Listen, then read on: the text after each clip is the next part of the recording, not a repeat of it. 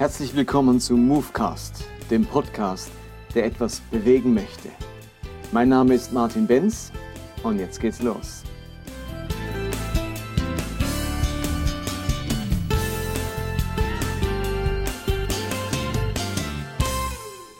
Willkommen zum Movecast 51. Ich würde gerne heute über die Gültigkeit des Gesetzes sprechen, aber zuerst noch einmal anknüpfen an den letzten Movecast, wo es um den Segen des Zweifels ging. Also wie Zweifel uns helfen kann zur Dekonstruktion und Rekonstruktion unseres Glaubens. Wenn wir also spüren, dass unser Glaube nicht mehr passt, dass wir uns in unserem eigenen Glauben nicht mehr zu Hause fühlen, dann entstehen Zweifel. Zweifel an dem, was ich da glaube. Und dieser Zweifel kann auch insofern konstruktiv sein, dass er uns hilft, dass sich unser Glaube tatsächlich verändert und verbessert. Versteht ihr, letztlich geht es um zwei entscheidende Fragen, nämlich was ich glaube und wie ich glaube. Diese beiden Fragen müssen immer wieder geklärt werden. Was ich glaube, bestimmt nämlich am Ende, wie ich glaube. Also die Inhalte meines Glaubens, ich könnte auch sagen, meine Theologie bestimmt am Ende meine Nachfolge, nämlich wie ich das Ganze umsetze, wie ich das Ganze lebe. Und beides muss Hand in Hand gehen. Also versteht ihr, wenn, wenn das, was ich glaube, zum Beispiel lautet, dass man durch Werke gerecht wird bei Gott. Wenn das mein Was wäre, mein, meine Theologie, dann bestimmt das natürlich ganz stark, wie ich diesen Glauben dann lebe wie ich das praktiziere, dann werde ich dauernd darauf aus sein, möglichst gute Werke zu tun, Punkte im Himmel zu sammeln, Almosen zu geben und so weiter. Denn mein Was lautet eben, Gott, ich werde gerettet bei Gott durch gute Werke. Das Was bestimmt immer das Wie. Und wir können nichts am Wie ändern, wenn wir nicht zuvor über das Was nachdenken. Wenn wir das Wie verändern wollen, dann reicht es eben manchmal nicht aus, nur die Methodik zu ändern, nur die Art und Weise zu verändern. Jetzt machen wir es anders, sondern oftmals braucht eine gravierende Veränderung des Wie eine umso gravierende Veränderung des Was. Und ich finde es zu kurz gegriffen, wenn immer neue Jüngerschaftsmodelle und Nachfolgemodelle auf den Markt kommen, ohne sich zuvor Gedanken zu machen, ob wir das überhaupt noch glauben können, was wir bisher geglaubt haben. Es muss auch immer wieder der Inhalt des Glaubens reflektiert werden, damit wir zu ganz neuen Ansätzen für Jüngerschaft gelangen können. Aber wenn über Jahrhunderte das Was unantastbar ist, so haben wir es schon immer geglaubt, so muss das schon immer gesehen werden, so muss die Bibel immer verstanden werden, dann äh, tut man nur feinjustieren bei dem Wie. Dann gibt es halt neue Jüngerschaftsmodelle, die am Ende immer wieder am gleichen scheitern, nämlich das Was von Grund auf verkehrt war. Und diese beiden Fragen müssen wir wieder zusammenbekommen. Die sind nämlich zu oft getrennt. Wir haben entweder in den theologischen Elfenbeintürmen die Debatten über das Was, über die Inhalte, über Theologie und an der Basis und in den Gemeinden die Debatte über das Wie, über die Nachfolge, über Jüngerschaftsfragen und die sind wie voneinander getrennt, voneinander abgekoppelt und können sich deswegen beidseitig nicht gesund weiterentwickeln. Wir brauchen wieder Gemeinden, wo das zusammenkommt, wo gute Theologie herrscht, wo man die richtigen Fragen stellt, wo man keine Skrupel hat oder Berührungsängste, auch an die Fragen des Was, der Glaubensinhalte, der Dogmatik und der Systematik heranzugehen, damit endlich wieder neue Ansätze für das Wie entstehen können. So, jetzt aber zu einem ganz anderen Thema, das ich in diesem Movecast behandeln möchte. Und zwar stoße ich immer wieder auf diese Thematik, was muss man jetzt eigentlich alles einhalten im Alten Testament? Welche Gebote, welche Regeln gelten jetzt eigentlich und welche gelten nicht? Ich finde das so schwierig, weil Christen ein paar als gültig erklären und sagen, die muss man unbedingt einhalten und andere, äh, die werden einfach stillschweigend übergangen, um die kümmert sich keiner mehr. Und dann taucht immer wieder dieser Vers aus dem Neuen Testament aus, auf, wo eben Jesus sagt, dass er nicht gekommen ist, das Gesetz aufzulösen, sondern zu erfüllen. Ganz konkret geht es um diese Verse in Matthäus 5 ab Vers 17, denn ihr sollt mich nicht meinen, dass ich gekommen bin, das Gesetz oder die Propheten aufzulösen. Ich bin nicht gekommen aufzulösen, sondern zu erfüllen. Denn ich sage euch wahrlich, bis das Himmel und Erde vergehe, wird nicht vergehen der kleinste Buchstabe, noch ein Tüpfelchen vom Gesetz, bis dass es alles geschehe. Wer nun eines von diesen kleinsten Geboten auflöst und lehrt die Leute, der wird der Kleinste heißen im Himmelreich. Wer es aber tut und lehrt, der wird groß heißen im Himmelreich. Denn ich sage euch, es sei denn eure Gerechtigkeit besser als die der Schriftgelehrten und Pharisäer, so werdet ihr nicht in das Himmelreich kommen. Wie muss man denn diese Verse verstehen? Ich meine, auf den ersten Moment klingt das so, wie wenn Jesus sagt, alles im Alten Testament muss eingehalten werden. Also ganz konsequent bis zum i-Tüpfchen. Das, das erscheint ja so wie äh, wirklich die, die kleinste Kleinigkeit. Da kann man in, da, null Toleranz, null Toleranz im Nicht-Einhalten eines Gebotes. Da kannst du dir bei keiner Kleinigkeit, nicht mal beim i-Pünktchen erlauben, nicht darauf zu achten oder es nicht zu beherzigen. Wie kann es dann aber sein, dass Jesus selber gewisse Gebote im Alten Testament nicht beachtet oder sagt, das galt früher, ich aber sage euch, so machen wir es jetzt nicht mehr, seinen Jüngern Dinge gestattet, die so nicht gestattet waren. Und wie kann es dann sein, dass die Apostel beim Apostelkonzil tatsächlich die Gültigkeit des Gesetzes für die Heiden außer Kraft setzen und sie sich nur noch an vier Gebote halten müssen, die später dann im Korintherbrief oder in anderen Briefen von Paulus auch nochmal in Frage gestellt werden. Und wie kann Paulus dann zum Beispiel im Epheserbrief Kapitel 2 sagen, ab Vers 14, denn er selbst ist unser Friede, er, der aus beiden eine Einheit gemacht und durch sein körperliches Sterben die Mauer der Feindschaft niedergebrochen hat. Er spricht hier nämlich von Juden und Nichtjuden. Dadurch hat er das Gesetz mit seinen Vorschriften und Geboten beseitigt, um zwischen Juden und Nichtjuden Frieden zu stiften. Ja, um die beiden in seiner Person zu dem einen neuen Menschen zu formen. Also Christus hat das Gesetz mit seinen Vorschriften und Geboten und jedem i-Pünktchen beseitigt. Ja, was gilt denn jetzt? Wie müssen wir denn das Ganze angehen und verstehen? Ich persönlich verstehe diese Verse von Jesus so, dass er ausdrücken möchte, das, was das Gesetz sagt, bis zum letzten hin, redet eigentlich von etwas ganz Bestimmten. Es hat einen, ein Ziel. Das Gesetz hat eine Zielsetzung, eine Aufgabe. Und diese Aufgabe ist nach wie vor gültig. Die hat sich nicht verändert. Aber interessant ist doch, und ich komme gleich dazu, was diese Aufgabe ist. Interessant ist doch, dass in Vers 20 steht, es sei denn, eure Gerechtigkeit ist besser als die der Schriftgelehrten und Pharisäer, so werdet ihr nicht ins Himmelreich kommen. Also Jesus sagt, das Gesetz darf nicht vergehen, ähm, da muss jeder, jedes i-Pünktchen beachtet werden. Und er kann am Schluss sagen, eure Gerechtigkeit, also euer Recht tun, muss besser sein als das der Pharisäer. Was er damit sicher nicht meinen kann, ist, ihr müsst es noch exakter, noch genauer, noch detaillierter machen wie die Pharisäer und Schriftgelehrten. Denn die waren nicht zu übertreffen. Die haben sich ja gerade dadurch ausgezeichnet, dass sie sogar Dill und Kümmel verzehntet haben, also so ganz kleine Gartenkräuter, wo man die einzelnen Körnchen zählen musste, um wirklich dann den zehnten Teil abgeben zu können.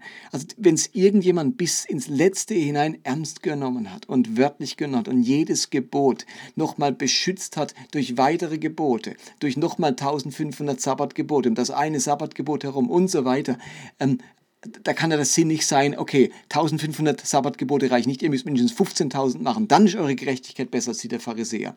Und alles bis zum Detail erhalten wie die Pharisäer reicht nicht, ihr müsst noch genauer, noch strenger machen. Das kann es nicht sein, das kann Jesus nicht gemeint haben.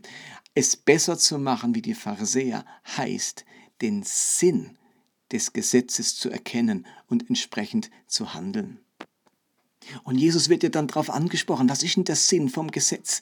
Herr, was ist das größte Gebot? Ich meine, bei den vielen Geboten, ich komme gar nicht mehr draus, was ich jetzt alles noch machen muss. Herr, was ist denn das Ziel, der Zweck, die Absicht von dem ganzen Gesetz? Und dann kann Jesus es explizit sagen, der Zweck, die Absicht vom Gesetz, das Größte, das Wichtigste ist, Gott zu lieben von ganzem Herzen, ganzer Seele, ganzem Verstand und den Nächsten zu lieben wie sich selbst.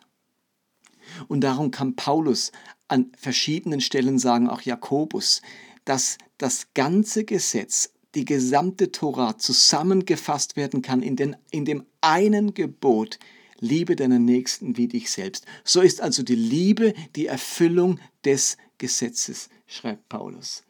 Also unsere Gerechtigkeit ist nicht dadurch besser wie die der Pharisäer, indem wir noch strenger und genauer das Gesetz einhalten, sondern indem wir wieder seinen Sinn und seine Absicht erkennen, nämlich die Liebe.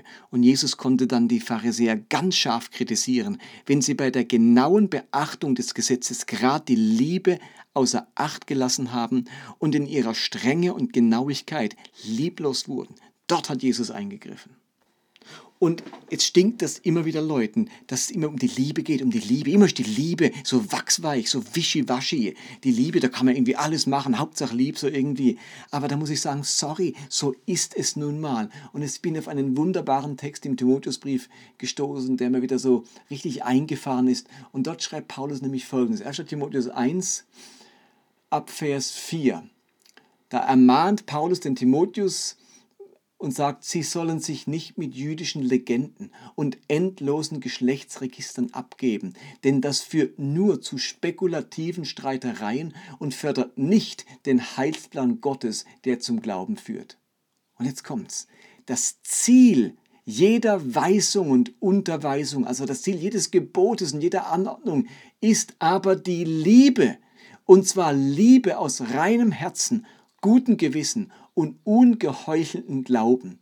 Dieses Ziel, nämlich die Liebe, haben einige Leute aus den Augen verloren und sich nutzlosem Geschwätz hingegeben. Sie bilden sich ein, Gesetzeslehrer, Lehrer der Torah zu sein und verstehen überhaupt nichts von dem, was sie sagen und was sie so sicher behaupten. Was für powervolle Worte. Paulus kann hier sagen, hört auf mit dem Rumgehändel.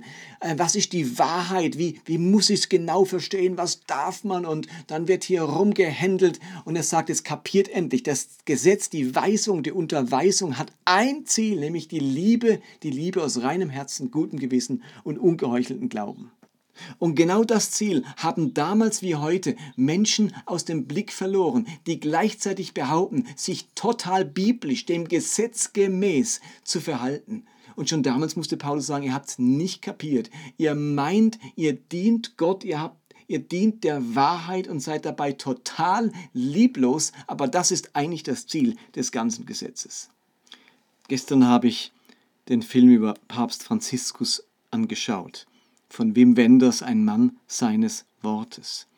Und was einem diesem Film entgegenkommt, ist, dass dieser Papst ein großes Ziel, ein großes Thema hat, und das ist die Liebe. Das spürt man in seinen Enzykliken, aber auch in seinem Verhalten, wie er sich Kranken gegenüber verhält, Gefangenen gegenüber, wie er in Gefängnisse geht und denen dort die Füße wäscht und sie küsst, wie er Menschen seine Brüder und Schwestern nennt, wie er zu Moslems geht und sagt, ihr seid meine Brüder. Und das regt so viele tierisch auf. Da muss man klare Kante zeigen. Da muss man deutlich machen, wo es durchgeht. Dieser ganze Mischmasch, dieses ganze Larifari und diese, wir haben uns ja alle so lieb. Und die würden es am liebsten zur Seite schieben und eben diese klare Kante zeigen. Und da denke ich, Leute, sorry, es ist einfach so, da kommen wir nicht drüber hinweg und nicht drüber hinaus, dass das Zentrum, das Ziel von all dem, was Gott anordnet, was er weist, worin er uns unterweist, die Liebe ist aus reinem Herzen. Und dann sagen sie, ja, ja, aber die Liebe, die Liebe, die kann auch, die kann auch, die kann auch hart sein, die kann auch mal zornig sein, die kann auch mal sagen, wo es lang geht. Deinem Kind muss in der Liebe auch mal einen hinten drauf geben. Und dann holt man über die Hintertür eigentlich wieder den Zorn und den Hass und die Verachtung und die Ablehnung rein als eine besondere Ausdrucksform der Liebe. Die Liebe, die in Wahrheit geschehen soll. Und man merkt gar nicht, dass man dabei eigentlich total lieblos ist. Streitereien, endlose Geschlechtsregister, jüdische Legenden fördern nicht den Heilsplan Gottes, der zum Glauben führt. Also wenn Leute den Heilsplan Gottes fördern wollen, das Reich Gottes fördern wollen, das zum Glauben geführt wird, dann nützen dort Streitereien und endlose Debatten und jüdische Legenden und so weiter, spezielle Sonderlehren. Und unsere Sonderlehren in unseren evangelikalen Kreisen nützt gerade alles nichts. Das Ziel von aller Unterweisung, wenn wir miteinander reden, wenn wir miteinander im Gespräch sind, muss die Liebe sein. Und das dürfen wir einfach nicht aus den Augen verlieren.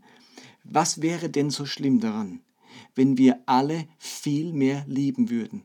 Was macht denn manchen so Angst daran, wenn wir liebevoller miteinander umgehen? Was ist denn so gefährlich daran, wenn wir mehr lieben, wenn wir unseren Feind lieben und wenn wir sie nicht nur im Kopf lieben, theoretisch lieben, sondern praktisch? Was ist denn so schlimm dran, wenn ich dem Moslem oder auch dem Homosexuellen mit wahrer Liebe begegne und nicht nur irgendwo denke, ja, ja, die soll man eigentlich auch lieb haben, aber es kommt dann nie dazu. Also was ist so schlimm daran, wenn wir alle mehr lieben würden? Wie würde unsere Welt denn aussehen, wenn wir uns alle, alle Menschen, alle Menschen dieser Welt einigen würden, dass wir mehr lieben sollten und dass wir alle Bestrebungen unterstützen, mehr zu lieben? Und dann kommen wieder die Schlauberger und sagen, ja, ja, weißt du, lieben kann man nur mit Jesus, lieben kann man nur mit Gottes Hilfe. Und das ist natürlich einerseits wahr und gleichzeitig, aber die Logik dahinter ist, dass ich erstmal allen anderen ihre Fähigkeit absprechen muss, sie schlecht machen muss, sie als böse bezeichnen muss. Und eigentlich können es nur wir Bekehrten und nur wir Christen sind in der Lage zu lieben. Alle anderen sind da hoffnungslose Fälle und merken gar nicht, wie wir genau in dem Vorgehen unter Beweis stellen, dass wir selber auch Anfänger sind in der Liebe. Wie wäre es, wenn wir das Gemeinsame suchen, dass wir als ganze Menschheit es fördern, ähm, dass geliebt wird und dass wir alles bejubeln und begeistert sind von allen Orten, wo geliebt wird und wo Menschen dazu gebracht werden, mehr zu lieben, wo sie unterwiesen werden in der Liebe aus reinem Herzen, aus gutem Gewissen, aus ungeheucheltem Glauben. Das wäre doch mal was auf dieser Welt. Das würde uns doch mal wirklich einen Schritt weiterbringen. Und im nächsten Movecast möchte ich mich mit der Thematik auseinandersetzen, dass es jetzt einige Schlauberger gibt, die meinen sehr clever zu sein, wenn sie das Gesetz in verschiedene Bereiche unterteilen und sagen, dieser Teil vom Gesetz ist nicht mehr gültig, der ist durch Jesus wirklich erfüllt, aber der andere Teil vom Gesetz, den müssen wir natürlich noch halten. Den, den, genau dem begegne ich immer wieder und da werde ich in der nächsten Viertelstunde beim nächsten Movecast drauf eingehen.